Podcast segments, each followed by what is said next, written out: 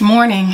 Um, the service you're about to watch was filmed before we knew the results of the election. Um, I wish I had something, you know, wonderful and marvelous to uh, to say that matches this occasion. The good news is our democracy stands. I'm proud of everyone uh, who participated in our process. It was really important that we, each and every one of us, did. Um, these difficult years um, have helped many of us to realize the new ways and experience uh, the depth of the work that needs to be done to bring wholeness to our community. So I trust that the Holy Spirit will guide us through uh, through all of it. Um, we have um, our first female, first black vice president of the United States, and I can't let the moment pass without acknowledging that, without celebrating that room, that, that power, your power, your correct use of power made room for something to happen in our country that's never happened before that, that room was made again for, for people of color, for black people in particular, and for women. And so we celebrate that. And um, I'm thrilled. I'm just really thrilled. She is um, the epitome of a sister filled with elegance and class and determination and professionalism and a clear understanding of her personal power. Um, and there are, she's not perfect, she is not. Uh, and there, there are arguments that I could sit down and have with her for days and days. But um, it means something that she's there. And so I'm grateful for that.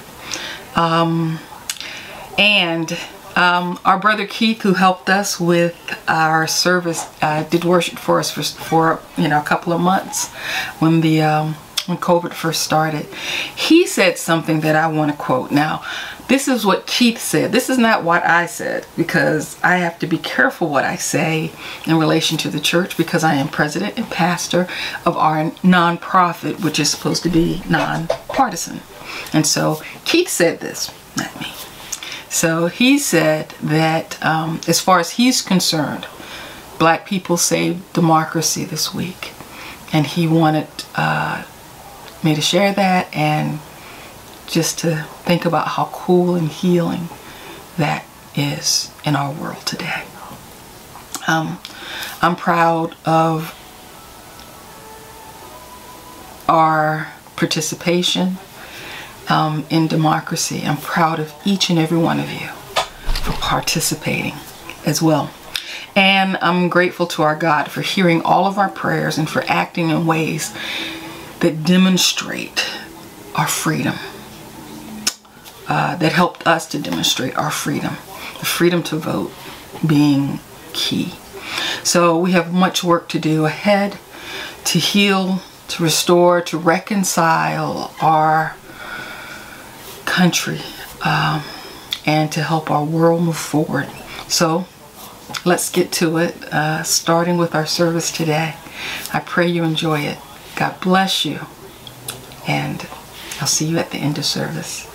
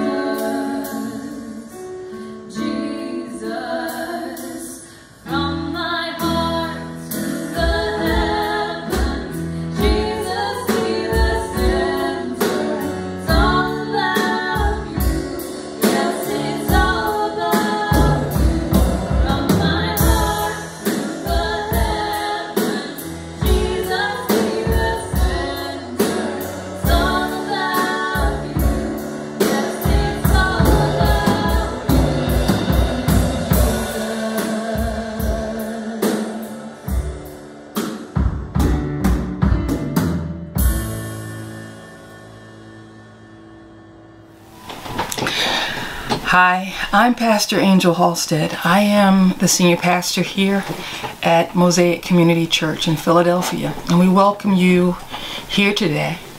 Um, we're going to have another different kind of service today um, that's filled with music and prayer and a bit of sharing as we come to the close, we hope, of this election. Um, there are just some things that I've been thinking about. It's been a very stressful week. It's been the week before was stressful with the riots and things that were going on after uh, the murder of um, our brother um, Walter Wallace Jr.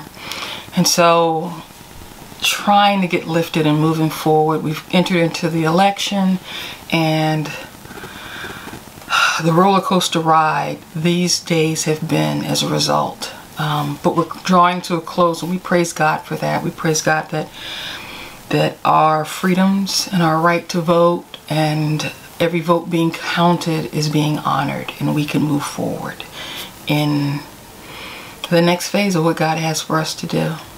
So, again, it's just a little bit different. I'm just going to share for a little bit, and then we'll have um, more singing and prayers. Um, and we need you uh, to be with us and join us as we pray, as we seek God's face today. So thank you for being here. There are um, those within Christian faith that I can say I, I don't understand. When I consider how faith has been used and exercised in this these last few years in this election in our time of illness with COVID, this pandemic, with our weakened economy. I, I, there's just so much you know that I don't understand. I'm one when I first came to Christ, I encountered the scripture that said, "In all you're getting, get understanding." And so, I try so very hard to understand different perspectives and understand different points of view. But the things that have been happening in our world that have been highlighted, that have revealed who we are, I don't know what to do with. And I'm not surprised, I'm just constantly disappointed. So it's it's just been difficult and this week is like a culmination of all of that coming together. It's been hard to figure out what to say to you because I want to be everybody's pastor and I want to be a real person too. And so being able to bring all of me together with that and share is uh is what I need to do, what I'd like to do. I think it's an honest there's an honesty about that in our sharing together. Um so again, I have a few thoughts. Um and I am tasked with being careful because as we are formally organized as a as a federally rec recognized nonprofit, I can't be partisan. And I would never begin to tell anyone who to vote for. You vote, you think for yourself. I need you to think for yourself. So I'm just going to share a few things based on my understanding of the gospel. You know, it's, it's clear that we read the same Bible if, if we are people who believe in the triune God and that God entered time and space in the person of Jesus Christ who lived a life of example before us, who struggled with the powers that resulted in his death and then because of his love because of his purity because he was he was fully man but never sinned. Death couldn't hold him. And so he rose from the grave and has shared that with us. For all of us who, who engage the same book and follow the same Jesus, sometimes I, I struggle because I, I, mean, I think we say we follow the same book and we are following the same Jesus. And maybe it's something, you know, women, I'm a woman and usually we, we look at ourselves first. Maybe it's me. Maybe, maybe it's beyond my understanding. Maybe, you know, it's beyond my intellect or, or my relationship with the spirit of the living God. It, I'm, I'm just left perplexed by how some of my our siblings live and think and and the worship, not the going to a church service worship, but the living of our lives worship, how that worship is being done, it it confuses me. It angers me. It scares me. And I'm not talking about the, the, need for anybody to be perfect. Lord knows I'm not perfect. I, I, I, I just don't get it. I just don't get why it's so hard. Why so hard for people to act in loving ways toward others. I, I don't get it. To treat people like you want to be treated seems like, okay, so there it is. Treat people the way you want to be treated. It's funny to me, you know, because God knowing our hearts, God didn't say, uh, the person you're looking at has value and worth, so love them. God knew us. You know, it's like Jesus came. Jesus was the one that said these things in in in, in Matthew, the 22nd chapter. Um, so Jesus was like, he was asked, "What's the greatest commandment?" And and so when I'm speaking here, I'm speaking of the second portion of that of what Jesus' response was, and it was to love your neighbor as you love yourself. It's like God saying, I know you guys. And so, look, this is what I'm going to do. I'm going to leverage human selfishness. So you really have a way to understand what I'm saying. You love you. Humanity is struggling with selfishness. You love you. So let's just start right there. I'm requiring that you love you, you love others the way you love you. So so you can't say, oh, I, I don't understand what that means, Lord. Or you can't say, oh, I can't do that because if I can love myself, if self-preservation is in me, if I make sure I eat, if I make sure, you know, I have a room over my head, loving people the way I want to be loved or the way I love myself. That that seems pretty clear to me. I'm going to treat me with favor. I'm going to treat me with respect. I'm going to honor myself. And maybe I've struggled with self-esteem in some portions, but there is a thread of understanding that I've always had. When my self-esteem was low, I had I understood some things about loving myself and wanting to treat people with that same kind of respect that I wanted. So, again, there's no excuse for not doing that, for not getting that, you know? So it leaves me in the things that I've witnessed, it leaves me perplexed. It leaves me puzzled, confused, mystified, and I even get stunned sometimes just the things that have been said at rallies, I get stunned. Not that they were said, but that people cheered. And many of these people that were cheering about these things that were said, these negative, hateful things that were said, would say, I'm a follower of Jesus. And the great commandment, the second one, portion of that, loving others the way you want to be loved, I can't see cheering some of those things. Saying, yeah. I'm supposed to love others like I love me. So, basic things. I don't want to make $7 and change. I know I can't live on it. So, why would I want that for someone else?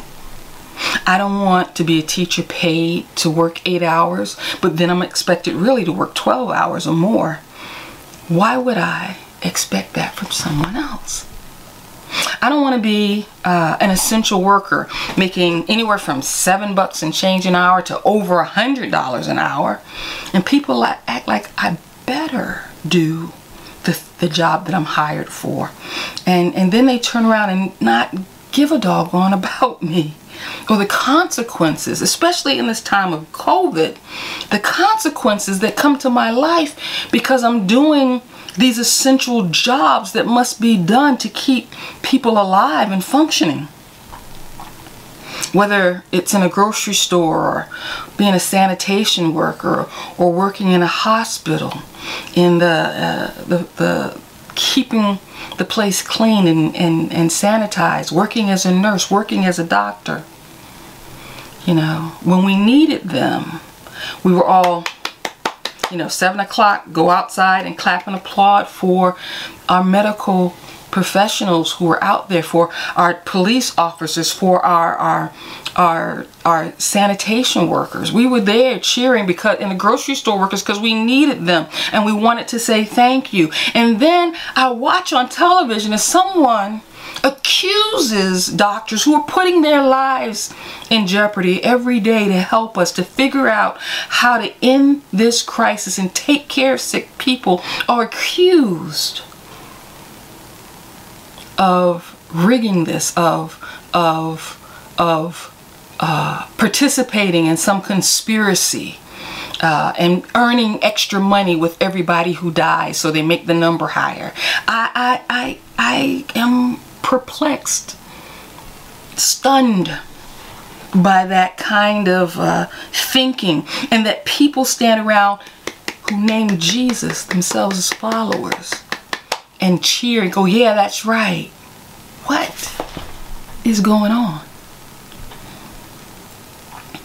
I don't even need to mention that the the black and Latino mothers and fathers who have to send their kids in the world every day and don't don't even know if their kids are going to come back home, not because they encountered lawless, lawlessness, but they fear lawlessness and the and the law. They fear the police just like they fear some person wanting to rob and harm their kids. I don't want that for my kids. I don't believe that anybody wants that for their kids. So why would you why would you not want to correct that?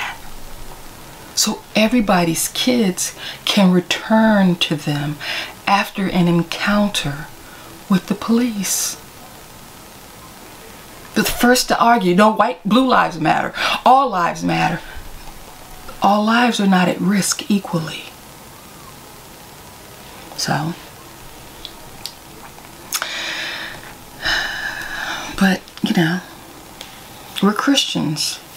So in this time, people have made some political choices and things because we're Christians and we want to talk about how sacred the life of the unborn are. Their lives are sacred, we want to say that. But as soon as those bodies are born, especially if they're black and brown bodies, you could care less for those bodies. And the worry becomes if those little brown and black bodies are going to cost you and I money. So we're Christians and we want them to be born, but then after they're born, we could care less. I, am perplexed. I'm confused by that. I'm, I'm just gonna, doesn't make any sense to me. I worked in there with folks because as a young person I did believe life is sacred. I want life to continue. Working there, working with folks like that taught me a lot. They taught me that people come into those places who've been raped by brothers and fathers and husbands and boyfriends, raped and abused and a caring I don't I can't even I learned a lot. So, I'm not even going to go deep into that. I'm just going to say we want babies to be born. We're Christians and want babies to be born. But once they're born, then they're a bother. But we, we're Christians. You and I are Christians and we're grateful for God for giving us second chances and third, fourth, and fifth chances in the course of our lives. We're coming before the Lord for, uh, for forgiveness of the things that we have done that in some time, in some cases, if we were caught by the law, we would be in jail. In other cases, they are contrary to the commands of God. And we want forgiveness. But yet, we're okay with folks serving my serving life sentences for minor non-violent offenses because they hit three strikes and you're out and their lives have been destroyed. No rehabilitation. Just lock them up so that they can enter into the prison industrial complex. So folks like, you know, I like can make a bunch of money. I just get confused. You and I are Christian, and we yet we pretend that the, the facts about poor people, black people, brown people dying of COVID is a lie. We don't see that if Jesus were here, well, it doesn't even have to be here, but when Jesus was living on earth in his time, that Jesus was with the the poor. He was in the hood with the poor and with those who didn't have status. They weren't Roman citizens. They weren't high up in the church. They were people who lived, were getting by, scraping by, trying to figure out how they were going to be fed the next day. And if tragedy comes, you know, they were, you know, their version of a paycheck away from a horrible situation.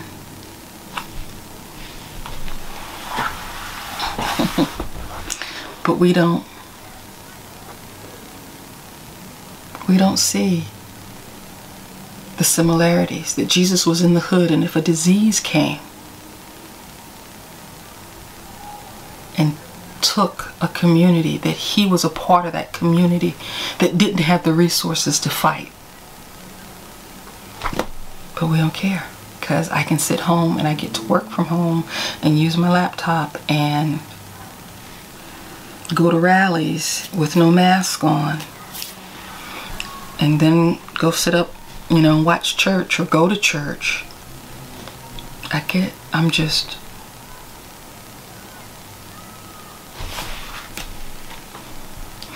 And, I get confused even more so because we don't seem to know or realize, you know, when we're reading the scripture, we see ourselves in, and align ourselves with Jesus, or we align ourselves with the poor person or the person that was sick and needs to be healed, or you know, whatever that situation is. But we rarely, if ever, see ourselves in the Romans or in the religious leaders that we're reading.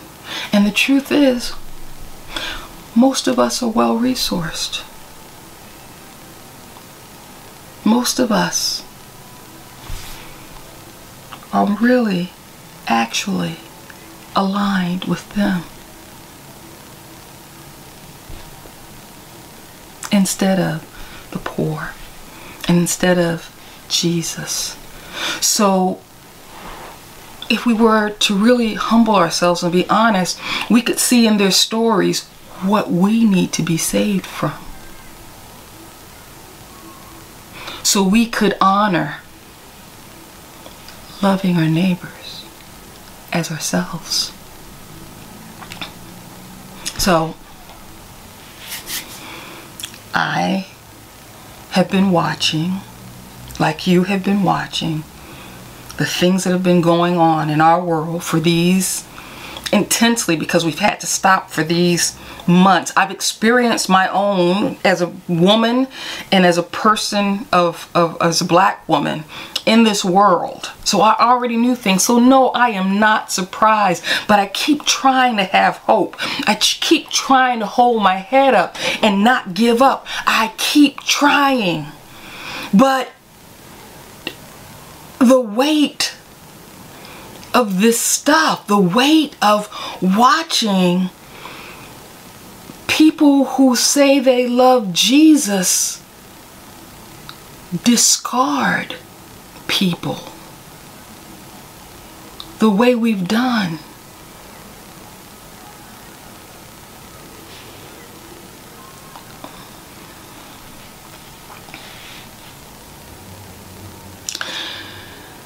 So,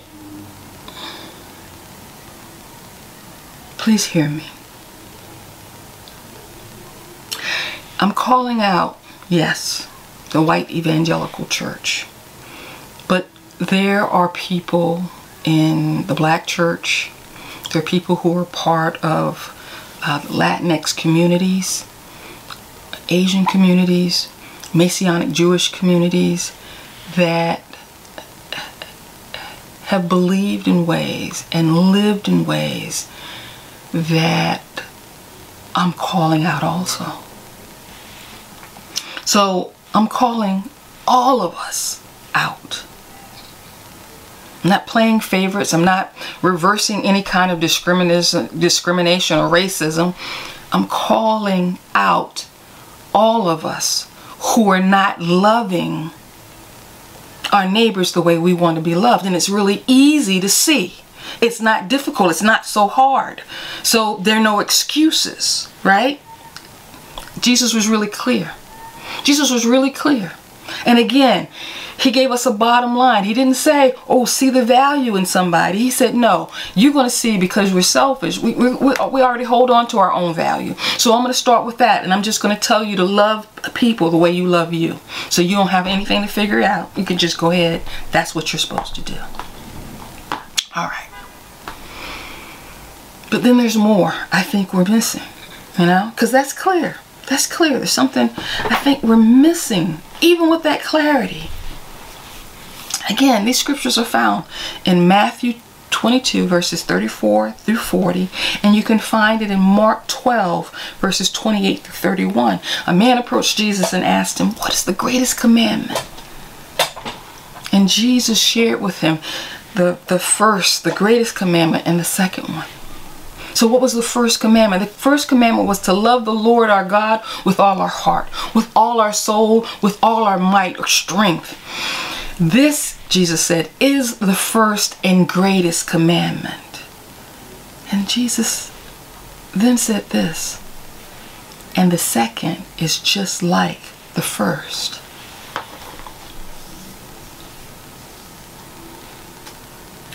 The second is just like the first. Why would Jesus say the second is just like the first? The first is the greatest commandment. Yes, I'm going to give God my I'm going to love God with all my heart, with all my soul, with all my strength. That is the commandment. Then I have the second one. I'm supposed to love others as myself. But he said this, this is the greatest commandment and the second is just like it. Not similar. He said the second is just like meaning these two go together. You can't have one without the other because they're the same. Jesus is saying you can't love God unless you're actively loving. God demonstrates love through loving. You love God that way. And if you love God that way, then it overflows to everything else. You can't love God unless you love others. You can't. It doesn't work like that. 1 John 4:20 said this. Whoever claims to love God yet hates his brother or sister is a liar. It's a liar. For whatever but for whoever does not love their sibling whom they have seen can't love God who they haven't seen. Scripture makes it clear you can't love anybody especially bodies that don't look like your body, unless you give them all your heart, all your soul, all your might, your strength. That's love. You see, we give a poor substitute and we want to say that that's love, but God has defined it very clearly for us. Love God with everything you got your heart, your soul, your strength, everything you got. This is the first greatest commandment, and the second one is just like it. I'm supposed to love my neighbor the same way. God says, and God made it clear in First John, you can't say you love God and hate me. Hate my, my black little skin, my brown skin, my female parts, uh, my gay parts, my, my, my poor parts, my rich parts. You can't say you love God and not love other people the way you want to be loved. You can't. You're a liar. I didn't say it, scripture does. You're a liar.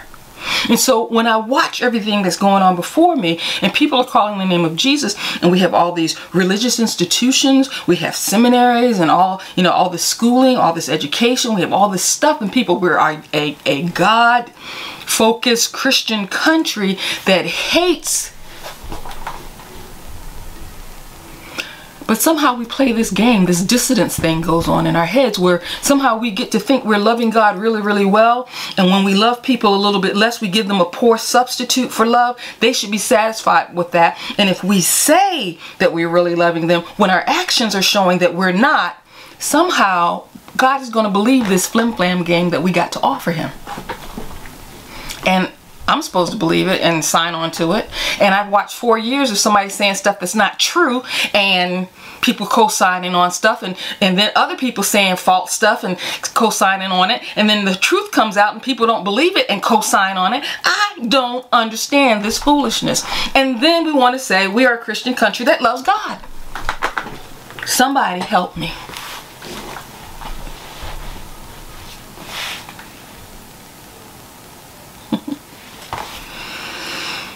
I'm gonna show my age now. Remember how Kmart used to have its blue light specials? You get in there and you hear ding, ding, ding, ding. Attention, Kmart shoppers. Well, I want to say it this way. Ding, ding, ding, ding. Attention, Christian Kmart shoppers. Cheap grace shoppers. I'm not accepting your cheap substitutes for love anymore. And I'm not going to be quiet about it. Mm-mm. I have tried to live my life in a way that gave opportunity for dialogues. People could talk to me to demonstrate, to be present to them, to listen, to try to understand. I thought that might be the way that we were supposed to deal with stuff. And then I go back and look at the scripture and how Jesus dealt with folks, especially us church religious folk. Jesus would just call people out. You generation of vipers. I don't want anybody calling me that. I really don't. But you see, I don't want to change my behavior. It's like people don't want to change our behavior. We just don't want people to call us out. But it is. We've become, we are. This generations, generations now that'll bite and suck the life out of somebody, use them up, abuse another human being, and then want to be praised and found worthy in God's eyes. When God said very simply, here are the commandments. Love me with all you got. And then take all you got because that's how you want to love yourself and love everybody else. All right, Jesus, we're going to follow you. We're going to have slaves. We're going to abuse women. We're going to mess up with kids and abuse them. We're not going to provide food and shelter and safety. Oh, health care? Oh, no. You, people just want to be, they just want something for nothing. It's ridiculous. It's ridiculous. I got scared this week. I thought things were going to go very differently. And then and, and I had to explore the reason for that. I have never felt so unsafe in the world in my life. Now, some people are going to say I go too far. I, you know, when you know when you get your aptitude test and they were scoring you on th things, abstract reasoning, I got a perfect score. I can take things, flip it around, look at it, extrapolate some things. And what I saw was, you know, they say people vote their self-interest. And Christians vote their self-interest. When God tells us that we should consider the interest of others. I preached that sermon, the interest of others from Philippians, the second chapter. And so in the interest, self-interest, we would let COVID go on. We let people be hungry. We are mad at teachers and people for trying to keep, our, school administrators for trying to keep our kids safe and not spreading COVID all over the place. For the sake of self-interest, we have sold, you know, our medical folks down the river for the sake of self-interest. We just, we just keep doing these things, and I, and, and I have to sit back and go, how much more? If things were worse and we needed to sacrifice some more people, who would we sacrifice? And how far would we go? People say we'll never go back to places we've been. These events have taught me that we could. We could. There are groups of people who want that. And there are groups of people who want that. And I'm stunned. In 2020, because Christians make up a large number.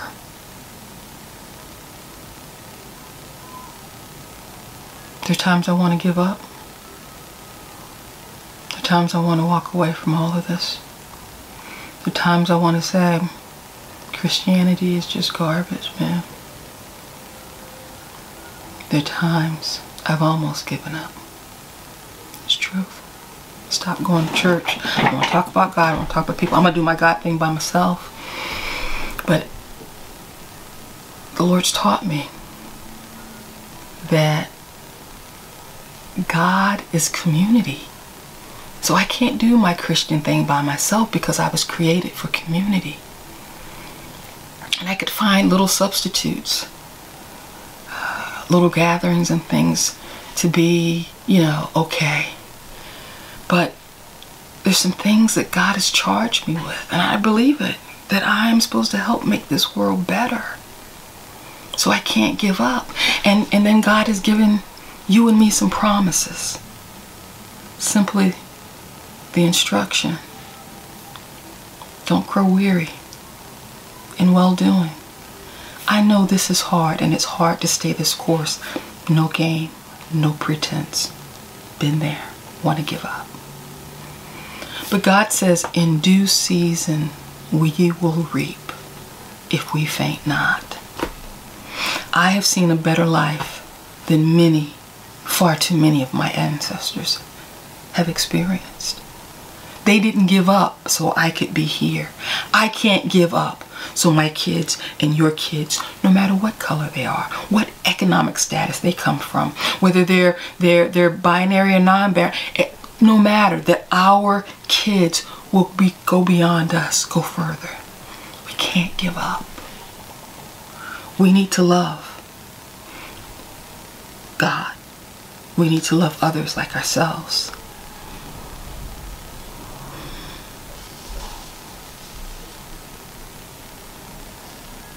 And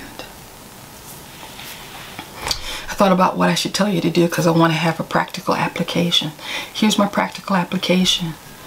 You know how you, the world says you don't talk about religion or politics? You got to talk about that. But not like we used to do it. No, you don't talk about religion because religion has failed us. We talk about God. Talk about God with other people. And we don't talk about politics. No, we talk about life together because the real definition of politics is the negotiation of our life together.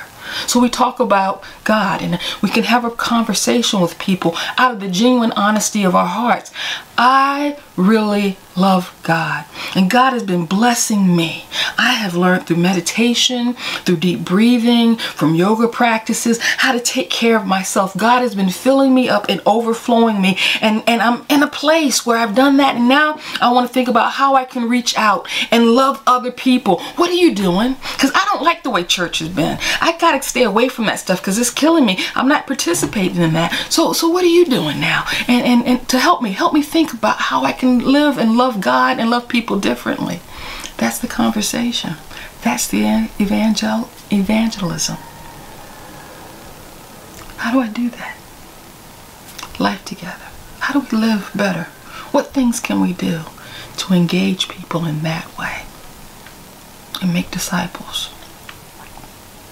Joining with one another and making our world better the old way we did it, Romans Road four spiritual law. Man, I didn't want to participate in that kind of stuff. I just, I just felt like it was spiritual fornication, so I could come back and tell people. I had three people tell, say the sinner's prayer and got saved, and people can cheer me on, and I just felt like it was spiritual fornication. I get my, my, my wham bam, thank you, ma'am, and I don't even know their real, their, their names fully, and can do anything to help them grow in Christ, but I got them saved. No. But when I can enter into a relationship with my neighbor and we have these conversations We can go deep. And they know it comes from a pure place in my heart and not a manipulation so I can go make my church happy. That's better. That's real. That's what we can do. And it's not easy. Got to overcome the fear. Got to love to be able to have those kind of conversations. Got to love the world, love our community, want to make our community better, and recognize we can't do it by ourselves. And hiding, there's no excuses. We can't hide. We hide, the world gets worse. We participate, the world gets better.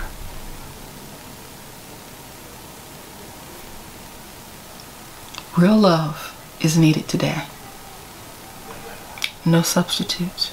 Call me out on it. If I present you with a substitute, I'm going to call you out on it. We can't play.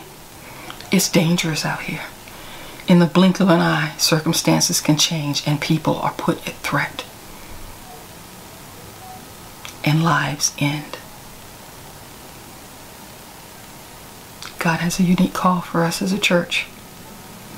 We're going to walk it. We're going to live it. God's going to show us. Yes, God will. So don't give up. Love God with everything you got. I'll love you with everything I got. Please love me. Thank you. Good morning, Mosaic. I'm coming to you tired and still rattled and anxious and weary, and yet so proud of our little city in our corner of the world. It's been the longest week of my life, but the year at least. And it's 2020, so you know that I'm not taking that lightly or saying it lightly. I hope today and during this service that you find a calm sliver of heaven on earth and of peace and a sense of connectedness. I know we've been saying that a lot that yes, the Zoom, the virtual things just help us feel more connected. But today I want to challenge you to really dig deep into that um, sense of connection that we're trying to create, though we can't be together. When Pastor Angel told me that her sermon was entitled giving up is not an option, I immediately thought of a hymn that I grew up singing called I'm Pressing On. And then I started thinking about my roots and my lovely, lovely church family that raised me, I feel like. Um, and in light of this week's events, and you know, I'm from Oklahoma and we're really, really red there. And that was really disappointing to me, albeit not surprising. But I started thinking about my roots and how easy it would be to just move on and divorce myself from that part of my life. But then I think of Angel's title, Giving Up is Not an Option, and it makes me think of the fact that giving up on those people is not an option for me. Loving them and doing my best to help them love others like they should um, is not an option. So that's what I'm thinking about this week, and I wanted to be transparent. This is a um, this hymn has a lot of emotional um, depth for me, and I wanted to share it with you all. It was written by Johnson Oatman Jr., who was a fabulous American hymnologist. He wrote some 3,000 hymns. And this one is one of his more popular ones. He has a really a ton of popular ones though, but this one is one of my favorites of his. It was written inspired by um, a handful of verses, some Psalms of Ascent, but mainly drawn from Philippians 3 12 through 14. And I want to read that for you before we sing. It's from the message Philippians 3 12, 14.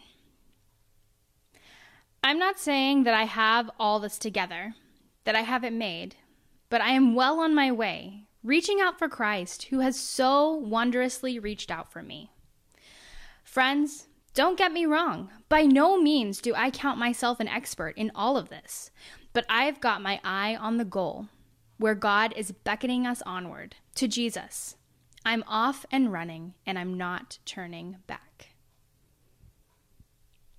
So I'm going to sing this song, verses one and four. I'm going to sing it twice. And this first time, if you don't know the hymn, if you're not familiar, I just encourage you to listen and let the words seep and the tune seep into you. And then the second time, I'm going to ask you to sing along with me. If not out loud, then in your heart. Um, let's find and create a little bit of heaven on earth and a little bit of higher ground for us this week and in this song.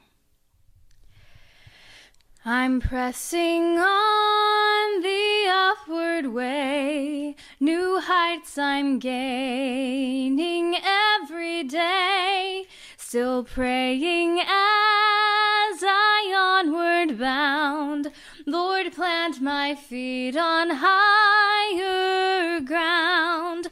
Lord, lift me up and let me stand by faith on heaven's tableland, a higher plane than I have found. Lord, plant my feet on higher ground. I want to scale the utmost height and catch a gleam of glory bright. But still I'll pray till heaven I found. Lord, lead me on to higher ground. Lord, lift me up and let me stand by faith on heaven's tableland, a higher plane than I have found. Lord, plant my feet on higher ground. So let's sing it again. This time, sing with me. Sing in your heart, sing out loud, sing with your family. Think of somebody who you long to be with, somebody who to you is higher ground. And then think of how you can be higher ground to somebody else. I'm pressing on the upward way, new heights I'm gaining every day, still praying as I onward bound. Lord, plant my feet on higher ground. Lord, lift me up and let me stand by faith on heaven's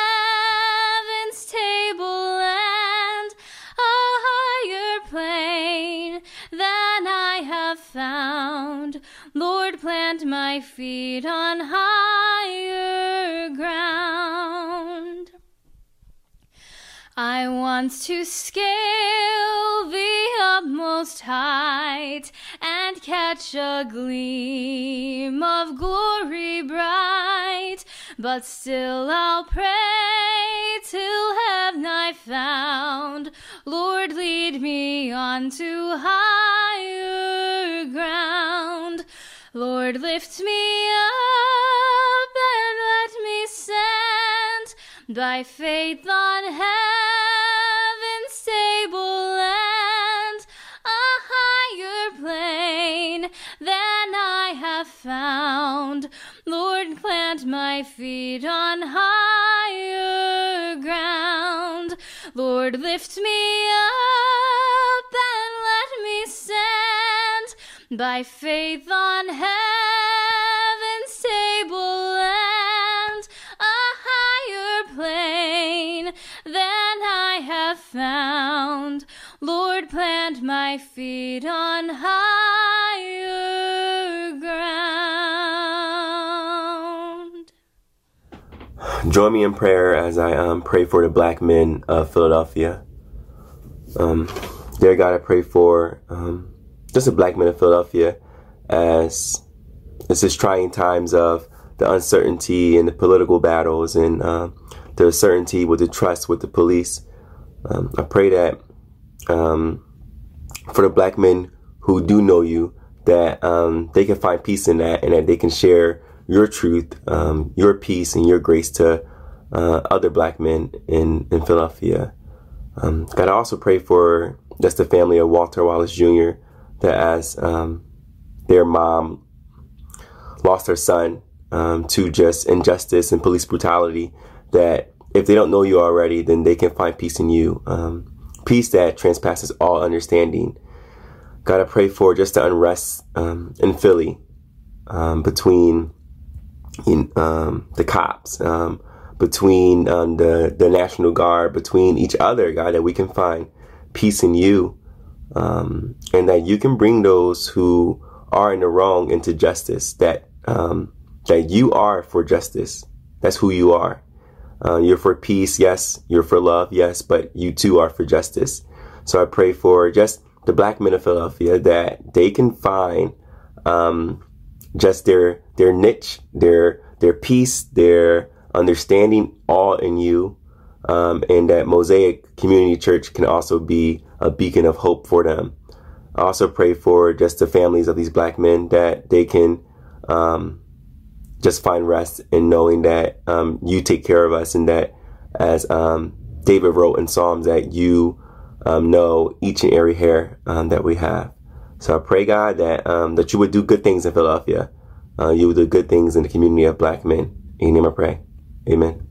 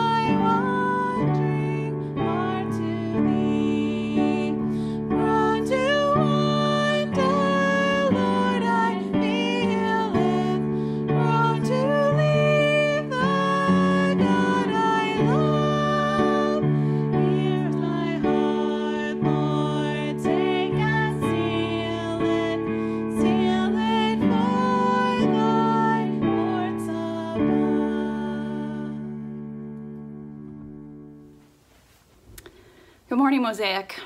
My name is Brianna Wieland. I'm a member of Mosaic Community Church. And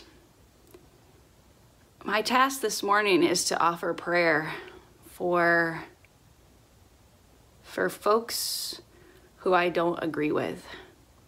And this is quite a challenge. I'm recording this on Friday afternoon after a week filled with hope disappointment, uh, just discouragement about the state of our world and the people I'm surrounded by.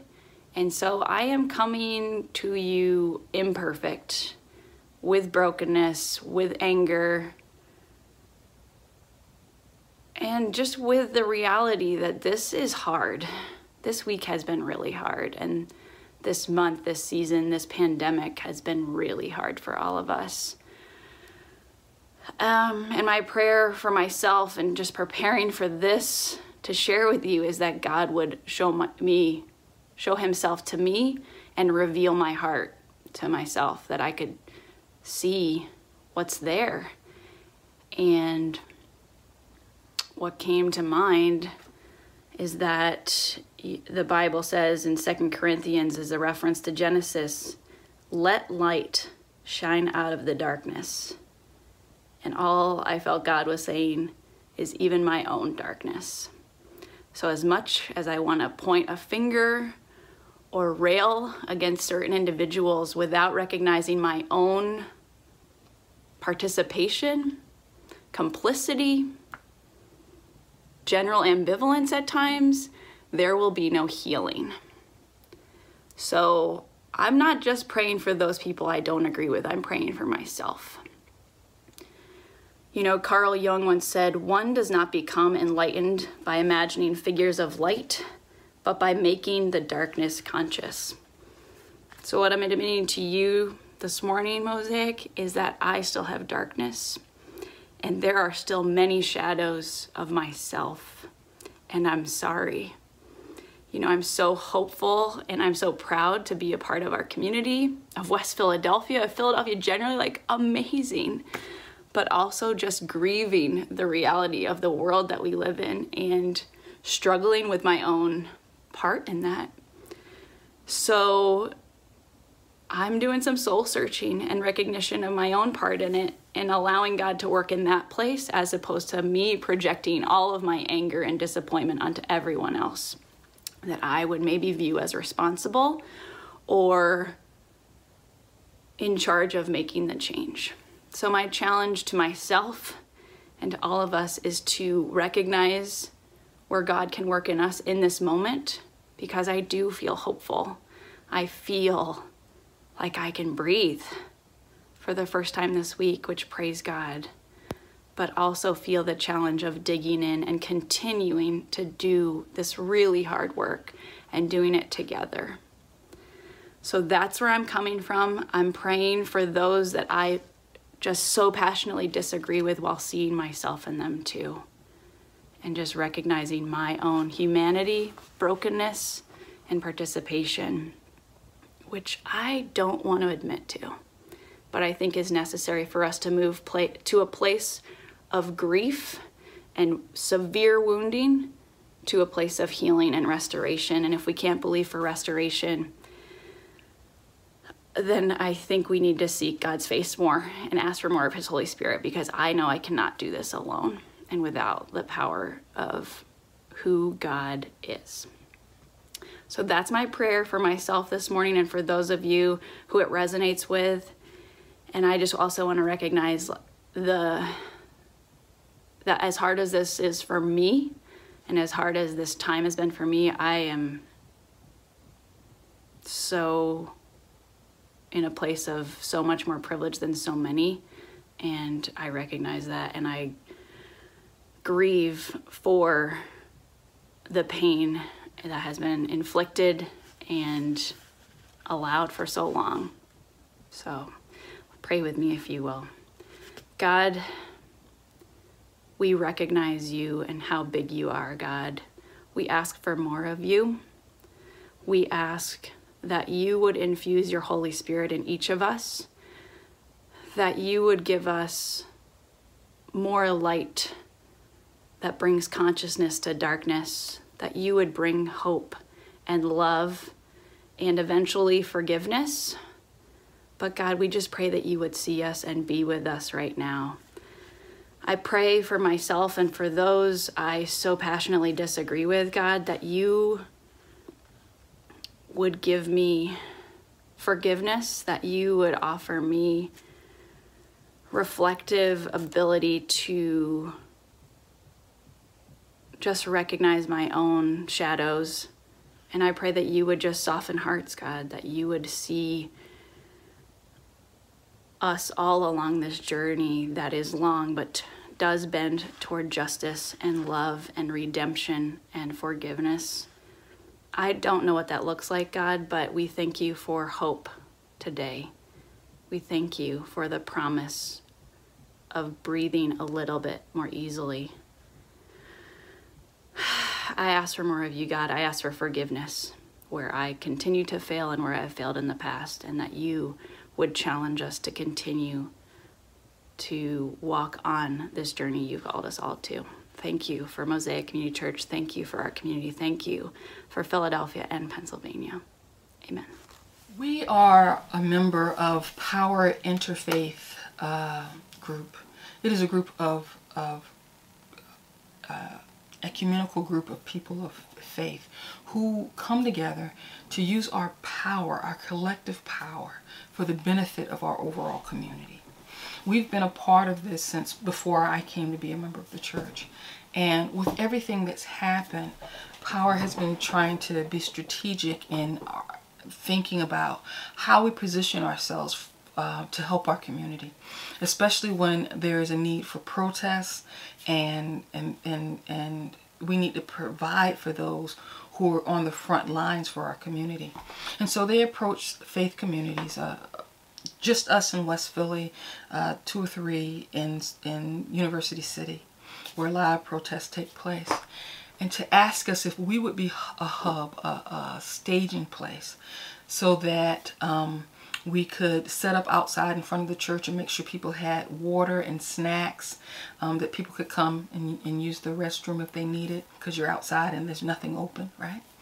And that we would be a hub if there was particular action taking place and there was a need for lawyers a need for medical support a need for clergy that we would be a place where they could meet up and and plan and strategize and, and then bring uh, what they've decided back to the protests and the marchers and things. And so we are participating in that. Um, right now, we are uh, on call as a church. Um, everything right now is focused away from us, but should things happen more spontan- uh, uh spontaneously in our community, we're going to be asked to um, open up our, our doors.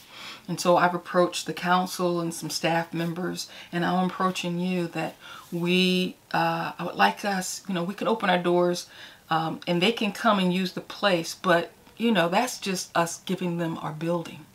We need to be a presence as well.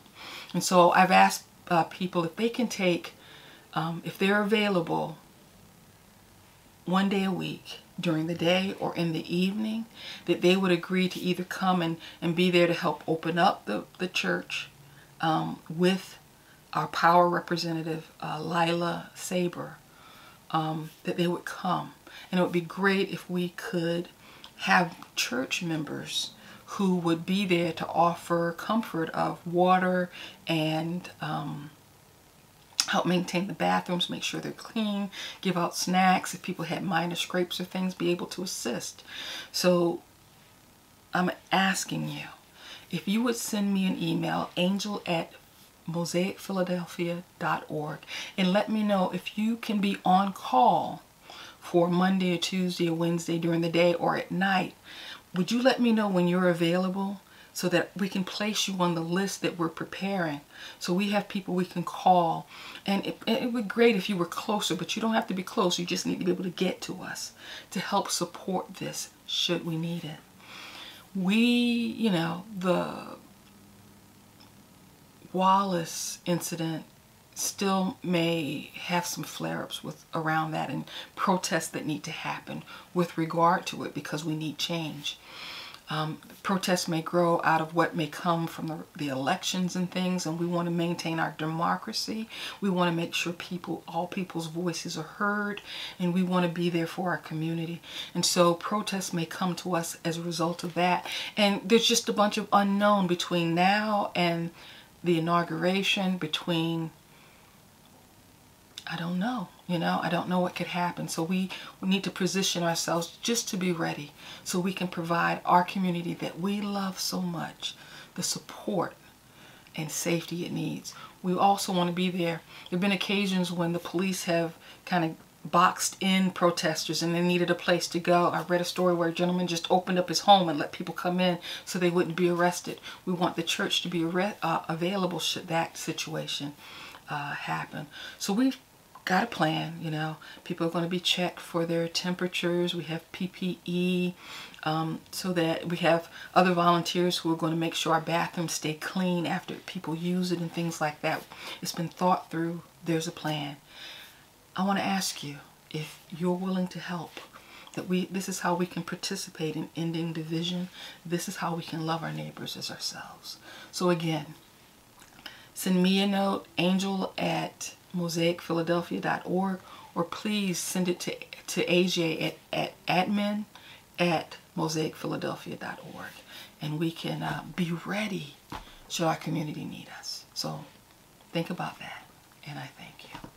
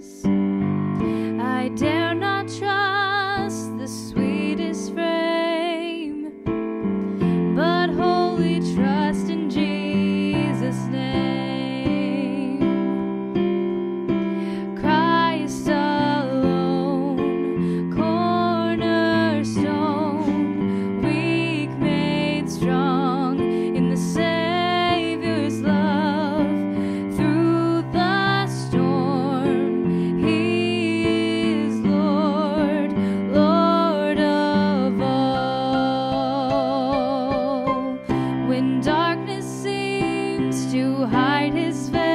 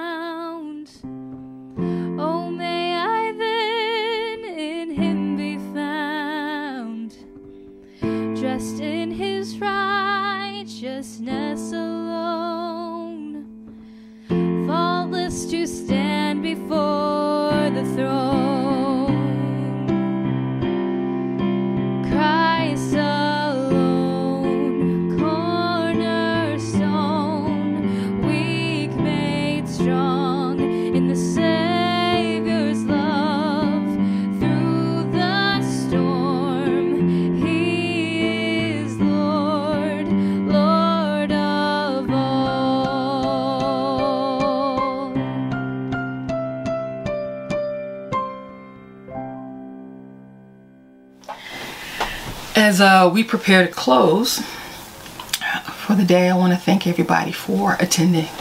And I want to thank you for the fervent prayers that you have offered um, for the Wallace family and for the other families in our community that are constantly losing people to violence. There have been so many shootings.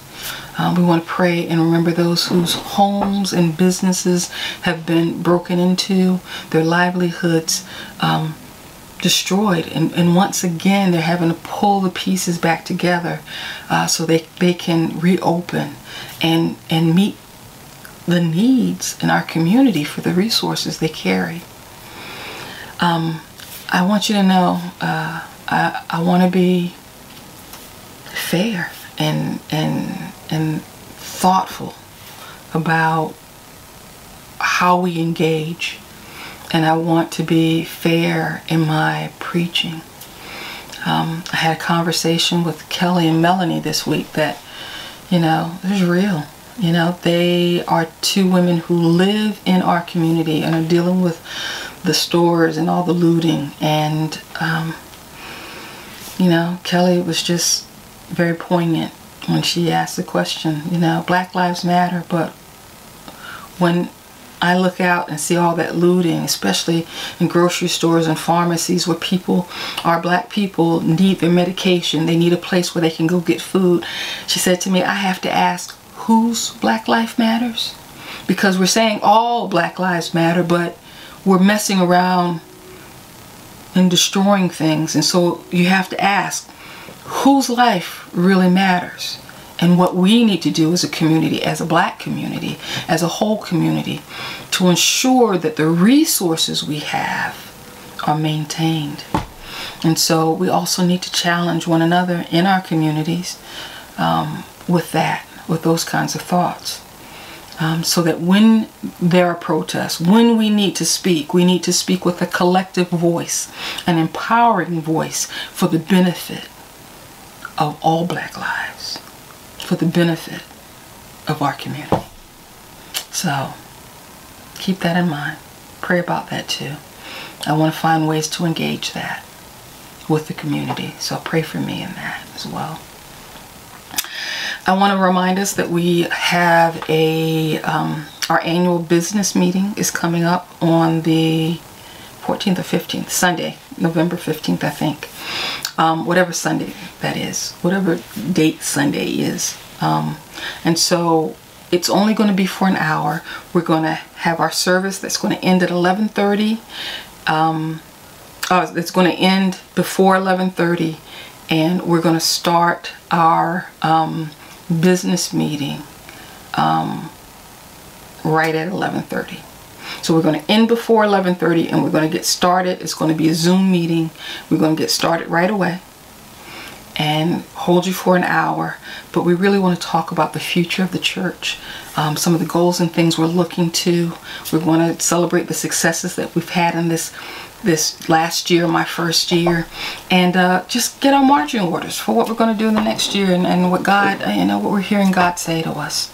So we want you to know how we're doing, want you to know how we're doing financially. So please do whatever you can to make sure you can attend.